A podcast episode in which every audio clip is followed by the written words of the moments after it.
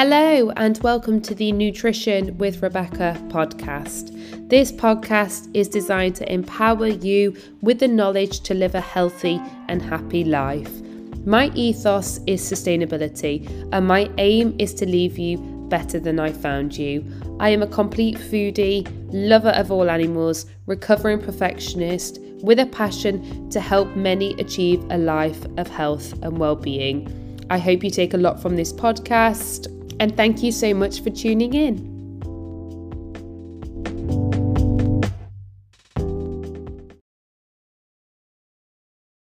Good morning, everyone. Happy Friday. I hope everybody is having a wonderful, wonderful week.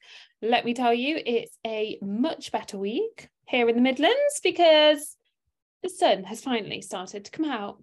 And I am being British again. I know, hella British, but the sunshine just makes everything so much better. So much better, in my opinion. Um, so yeah, let's get cracking. Got some really good questions actually. Um, so first question. Any advice for people's who part whose partners, sorry, are feeders? And I think there's sort of like two ears that this can fall on, isn't there? and I think, firstly, acknowledging potentially why we're calling them a feeder. And there's something that we know as love language. And a lot of the time, people's love language can be like giving in terms of nutrition, whilst it's not always beneficial if, say, your goal is fat loss, right? But that love language tends to come from like maybe childhood. Maybe they grew up in an environment where their parents were feeders and that was a habit that they then formed. Or maybe they grew up in an environment where like food wasn't around a great deal. And you tend to see that with the older generation like there was um like of course food food is around in abundance at the minute but back then it was sort of like of course there wasn't as much in terms of financial stability whilst okay cost of living is going up at the minute let's let's be honest. But there was also not much food availability in terms of like within the house. So then, of course, now if they've got the capacity to provide for those that they love the most, what a lot of people tend to see is that comes with a trend of nutrition. And you may go around to your grandparents, you may go around to see your parents and be like, Do you want some food? Do you want some food? Do you want some food? Do you want some food? And I know that on personal level, I, I can go to my parents, my dad's, and my dad's partner is always, Do you want some food? Do you want some food? Do you want some food? And that's her love language and it's i it fills my heart with joy and i think it's so wonderful. Now i don't think necessarily that people are quote unquote feeders. I'd question that language because if if people are feeders and potentially they know about your goal that could be detrimental to your goal right? And if this is your partner that you love the most they're not going to be doing anything that's damaging to your goal. So potentially reframing how you see this and being like, okay, this is his love language, her love language, whatever. This is their love language. This is how their this is their way of expressing how they feel about me. Wonderful, right? So then you start to see it as a positive rather than my partner is a feeder. That's quite a negative. So one of the things that you can look to do here is educate them and, and like have really have a nice open conversation with them it's in essence putting in a boundary. It's putting in a boundary where they're aware of your goals and they're also aware of how you're looking to achieve your goals i.e you need to be creating say a calorie deficit if your goal is fat loss. So say if they're making a meal and it's lasagna and usually you would have lasagna garlic bread and fries. Could you then be saying my goal is fat loss. I really want to enjoy the lasagna with you, but I'm going to have a side salad. And it's giving yourself authority in this situation, but in a kind and open way, where that you're not dismissing their love language and you're not putting them down as such, but you're opening up to them and you're saying, look, this is really important to me and I want to lose weight because of XYZ. And then with that, you're opening the avenue for them to make choices for you other things we've got are not eating all the food on your plate. Um, a big one for a lot of people. And a lot of people can have this sort of guilt feeling with not eating all the food on their plate. And again, that tends to come from childhood that you were told that you must eat all the food on your plate or you weren't allowed something else. Or you were told you must eat all the food on your plate because there was children starving in Africa. So then this comes with this innate desire to eat everything on your plate. So one of the things that you can look to do is be mindful with your eating. So we talk about this quite regularly. So make sure that you're present with your meal. Make sure you're slowing your pace of eating down. Make sure you're eating without distraction and really honoring the taste, the texture, the smells, like checking in with your fullness throughout, especially if you've chronically dieted, you may struggle to recognize that fullness. So really paying attention to your, your internal, internal feelings within this um, setting of eating your meal. And then if you have finished and you haven't eaten all the food on your plate, you don't need to explain yourself. You're full. That's okay. There may be some questions, but it's just acknowledging that you are just full. You don't need to justify why you've left food on your plate. Other things that we can look to be doing are say if this is your biggest meal in the day, because this is your most social meal, then how can we reduce calories around that? Can you reduce calories in your breakfast and in your lunch? Now, that's not something that I recommend on a broad spectrum because we know that it's not beneficial to be keeping all of our calories to the latter part of the day. And for a lot of people, it's actually not beneficial at all for the last meal of your day to be the biggest meal of your day. Not only because of satiety and fullness, because of blood glucose regulation. Um, so that is an option, but that's on a very subjective level, and it's not something that I would recommend regularly. However, I would recommend educating them and talking to them, and you know, like sitting down and then looking at how you're eating your meal and knowing that you don't have to eat it all and that you don't have to explain yourself as well. And also reframing, they're not a feeder. That's their love language. Because a feeder sounds quite negative, right? Like their their their their, their actions are detrimental to your goals. And they'll only be detrimental to your goals if that's the story you tell yourself because you're telling yourself you must eat all the food on your plate and my partner is a feeder. See, a limiting belief, right? Prevents you achieving your goals. Whereas my partner's love language is nutrition.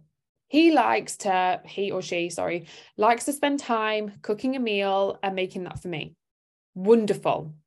So privileged. Gratitude, appreciation. However, I have a goal of fat loss.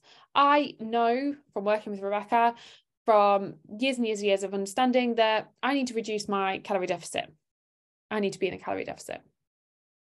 Therefore, I can acknowledge what's on my plate. So I'm going to eat the veggies first, eat the protein, and then maybe stop at the carbohydrates, not eat all of them, as an example. So there's so many different ways you can do that, but a reframe and the story. Um, second question. Um, I read something about I read something on an NHS fact sheet about menopause or weight gain. And it said if you consume 1,000 calories, 700 it will be used and 300 laid as fat. It then said post-menopause, 700 calories are fat storage and 300 for usage due to metabolic slowdown. What do you think on this? Um, I'm sick of people playing on the menopause, frankly. Sick of it. So a couple of a couple of things to take into consideration here. Firstly, there was no female studies done before 1993. None. So when people are citing like research and they're bringing it up, especially for females and like hormonal health, endocrine issues, a lot of it is from like male rats. Because before 1993, a lot of the research, well, all of the research was on males. It wasn't until World Health Organization 1993 brought about the change that women needed to be in research.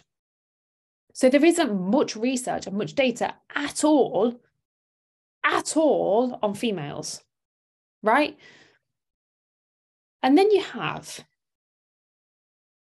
marketing gimmicks that capitalize on menopause. Is it fact that you will gain weight in menopause? No. No, it's not at all.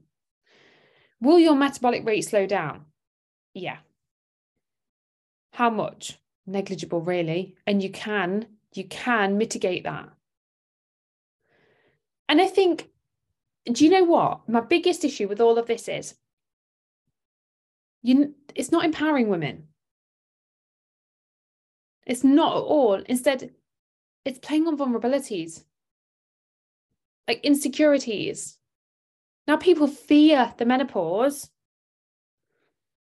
and fear what's going to happen to their bodies instead of being empowered with knowledge, instead of feeling like they can get through the menopause and looking at what they can do. Instead, it's like, well, my metabolic rate's going to slow down, I'm going to gain fat. So, what's the point? There is so much point, right? And actually, I, I did a little bit of research um, about the risks of eating disorders and perimenopause. Um, and I put this in the group with the menopause ladies. Um, so there is an increased risk of binge eating, disordered eating in the luteal phase of a cycle, right? When estrogen and progesterone peak together. That comes with that heightened risk of binge eating. And when we think about menopause, we often attribute it to hypoestrogen estrogenism, but actually there are stages during the perimenopause when that estrogen is dominant because of the reduction in progesterone, right? So there are times when estrogen is dominant, and this is when we tend to see the peaks in disordered eating in people who are perimenopause, which is really interesting, right? But then there was a study done this year in the perimenopausal women, and they found that dissatisfaction with body image is a key factor in disordered eating around midlife, menopause. And the two drivers that were central to disordered eating in perimenopause were fear of weight gain and fear of losing control over eating habits. So if you're then reading something that says, my metabolic's going to slow down, my metabolism, my, my metabolic rate is going to slow down, um, my metabolism is going to break, um, my fat storage is all going to change wild amounts you're fearing gaining weight, right? You're fearing then your food that is directly linked to an increased risk of binge eating and disordered eating in the perimenopause. And of course, we can't deny there are things that do change. There are things that do occur with the changes in terms of your hormones, right? Let's be honest. There is a change in adipose tissue distribution. This is like fat storage. This does come from that reduction in your hormones. However, we do also see a small change in metabolic health, and we also see this with people taking like beta blockers as well. But you can mitigate it with some things resistance training, movement, stress management, protein intake, sleep hygiene, you know, all of the things that we're working on. And this is why I put that message in the group this morning. Well, one of the main reasons, obviously, there's an infinite amount of reasons I put messages in there. That if you want long term changes, you have to commit to long term change. And going through the menopause, if you are resistance training, you are infinitely healthier than if you weren't. If you are going for a daily walk, infinitely healthier. If you're managing stress with like journaling, meditation, um, yoga, infinitely healthier. Getting protein in, infinitely healthier. And I know there is so much struggle in the menopause because some days you're going to wake up and your energy is going to be rock bottom. You're going to spend all night tossing and turning. You're feeling aggravated, you're feeling frustrated. There's going to be times when you don't want to do this, but it's what you're doing for the majority of the time, right? And actually, what we tend to see is a, an increase in weight gain in the menopause, not because of the menopause, but because of the symptoms associated with the menopause that then can cause this low energy, can cause this fatigue, and cause you then not to take the action. And I think that's a really important thing to take home that actually the menopause isn't directly linked to weight gain. It's not at all. That's that's fiction. And there are people who lose weight in the menopause. Like it is harder, and some do need less calories because of the slight reduction in your metabolic rate. But let's be honest, there is that happens with everybody. Like we haven't all got the metabolic rate of a 21 year old, unless you are 21. Hi, Katie. um. So yeah, what are my thoughts on that? That's not empowering you. That's imprisoning you rather instead of worrying about fat distribution, I'd I'd worry about what you can do to help yourself. More movement, more protein, more structure, more balance. Planning your week, biggest tool for menopause, biggest tool.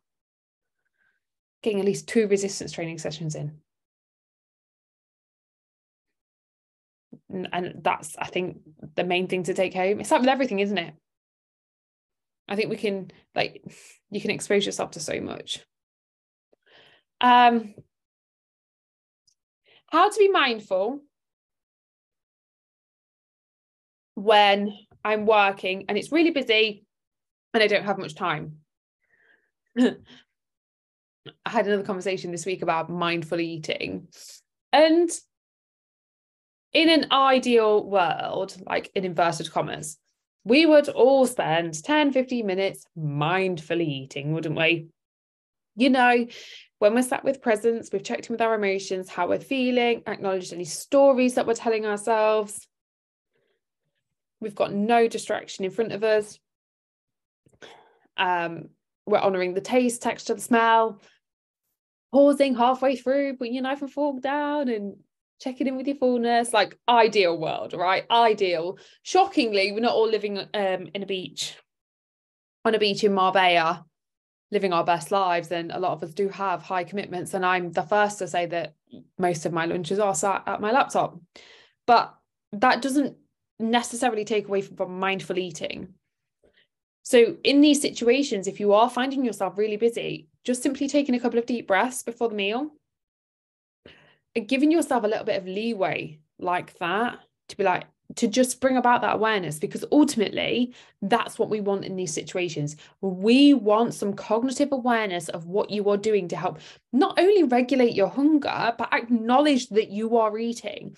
And I had a conversation with a client last night as well about this who has come away from binge eating. Absolutely incredible. She has, bless her, she's done incredible work. I'm so unbelievably proud of her. But she's really struggling with the mindful eating and she's really struggling with the mindful eating in terms of like removing distraction. She doesn't want to acknowledge that she's eating. And this i see as a trend. If you have gone through binge eating overeating in that moment you've not wanted to acknowledge what you're doing right. Instead you've wanted to take away any amount of awareness and you just it's just eating it's eating it's eating. So then there's a low amount of trust in the eating behavior and you're not present in that moment because you you fear that you're going to lose control. It's not to do with the eating at all. It's the loss of control that you're fearing. And mindful eating is a really important concept especially if you're working through binge eating and you are coming away from like a years of yo-yo dieting over restriction. But realistically you're not always going to be able to be mindful but you can take a breath and you can implement a pause and you see it now still in the office, don't you? Or in the working environment. People running around at three miles an hour, 3,000 miles an hour with a sandwich in their hand, um, like troughing it whilst on the phone, um, talking to Joe Bloggs down the road. And then they're not sure what they're eating, how they're eating, why they're eating. Instead, they're just eating. And we've all got a few minutes to just take a breath.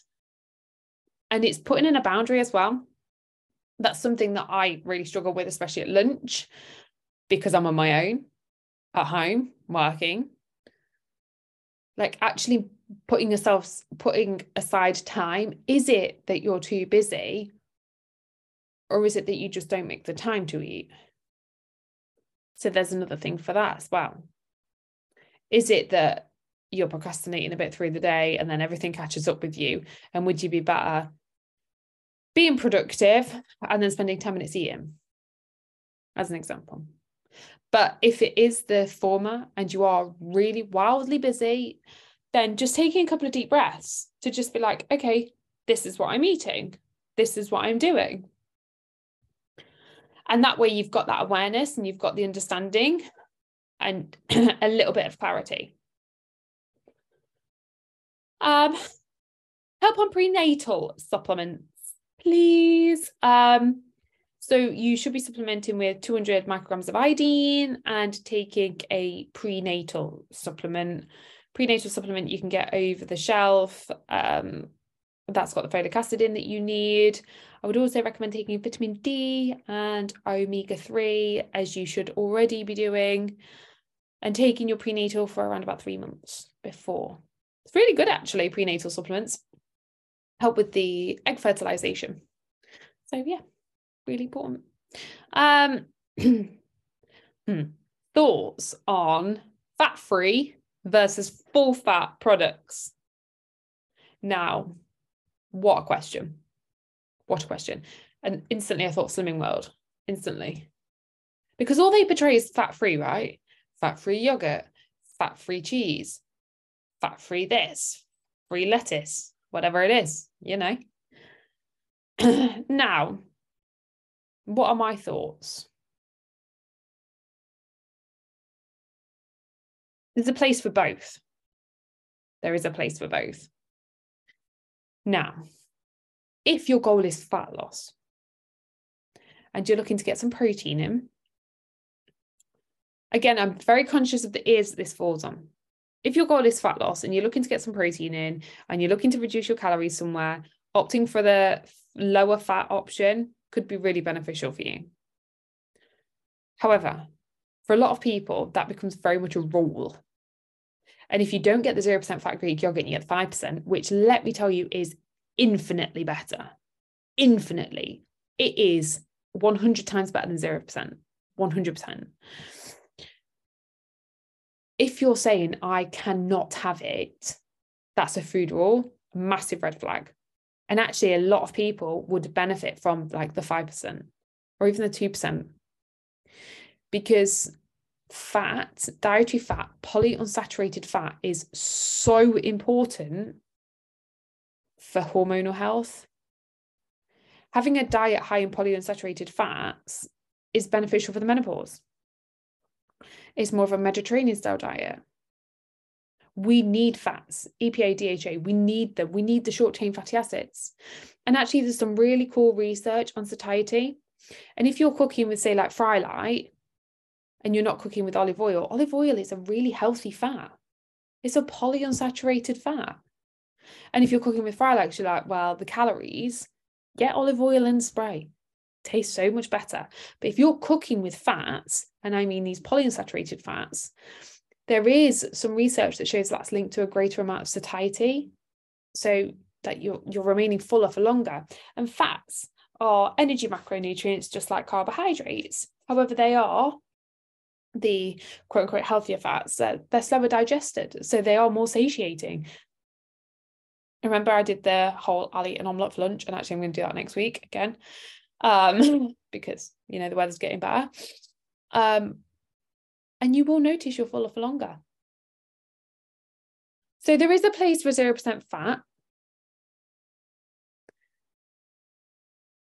But for most people, I would challenge why you want to eat 0% fat. Is it fear of the calories?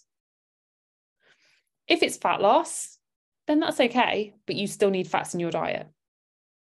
I wouldn't have any female go below 40 grams of dietary fats ever. So, where are you getting your fats in? And of course, we want to be reducing saturated fats in one's diet. But if you're having like 5% fat Greek yogurt, that's not full of saturated fats. Saturated fats is found in like fatty meat. So potentially it might benefit you getting the leaner meat in this instance. And they're like leaner burgers, like leaner sausages. But then what I tend to see is this association with 0% fat yogurt being the most optimal. And it's all again, it's this association with calories, isn't it? And it's wild that we still think like that. It's like, oh, well, look at this snack, it's 100 calories. Great. Well done. How is that nourishing your body? How is that gifting your body? And of course, energy balance matters. Energy balance over a period of time matters. But if you are just associating your eating habits with a calorie, with a fat content, you are going to be consumed by food preoccupation for the rest of your life. because you're putting food rules on yourself with numbers. You're it's it's putting like moral weight in this food and it's it's seeking validation to give yourself permission to eat that food i.e this is fat free so i can eat it i.e this snack's less than 100 calories so i can eat it. But is you say right say if you are looking to restore your menstrual cycle say if you're going through the menopause say if you're looking to um, conceive say if you're looking for general health, right, is going for the 0% fat the most viable option for you? Or would you benefit from more fats in your diet, keeping you more satiated, keeping you fuller for longer, increasing your polyunsaturated fats, having some salmon? Or do you always go for cod? It's cod 0% fat. And, and does fat scare you because you've been exposed to all of these rules for so many years? Edamame beans, so they scare you. Like literally, someone once said to me that they couldn't eat edamame beans because they had fat in them. Okay, they're great. But it's the food rule, isn't it? Where does that come? Where does that stem? And is that imprisoning or is that empowering? And there will be a place and a time for you to go and get 0% fat. But it's not to be consumed by just having that at all. Instead, it's looking at how is this, as I said, how is this nourishing my body? How is this supporting me in pursuit of my goals? How does this align to my values? And that's another thing, isn't it? Like, until you know your values, you struggle to set goals and you struggle to remain focused to your goals tangent there, massive, but I always talk about values massively. So, yeah, place for fat free. Don't think it benefits everyone. But then that's coming from a place where I was obsessed with fat free stuff. I used to cook with Frylight all the time. And let me tell you, it damages your pans. I'm sick of spending money on Tefal. Sick of it. So, olive oil, yes. 5% fat Greek yogurt, yes. Cheeses, yes. Maybe opt for the lighter meat, the the leaner meat, or opt for Quorn because it's cheaper. Not not that I'm all for veggie at all, all for it. Um. So yeah. Oh. Okay. Next question. Nutritional strategies for illness, heart disease, cancer. Actually, do you know what? There was a really cool bit of um, knowledge that Dr. Richie Kirwan gave on the podcast that's coming out next week in terms of cancer patients and how they were given resistance training as part of their rehabilitation and recovery and how there was actually research to show I'm I can't quote him so listen to that next week I can't quote him but there was research to show like the percentage increase in, in like um, how well patients recovered through this rehabilitation. Firstly, if you have if you've been diagnosed with these, of course you will have done. If somebody has it close to you, they should have a dietitian. There should be something provided from the NHS, and they may well have been given guidelines. For heart disease, we know reducing saturated fats massively, increasing polyunsaturated fats, having a diet high in fiber, having a diet in protein, rich in protein.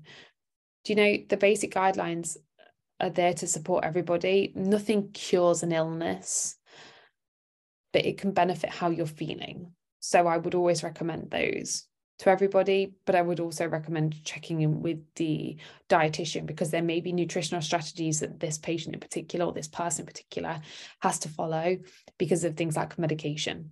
So I would always seek advice first from a medical profession because when there are illnesses like this, they are taking things or maybe they're going through procedures, operations that that do require like some people have to follow like a FODMAP diet as an example to begin with or people have to like there's so many different things. So I, I would never give specific advice here but i would say diet rich in polyunsaturated fats diet high in plants 30 plants a week maybe opting for more veggie meals maybe using some Quorn diet rich in protein diet low in saturated fats a diet rich in veggies.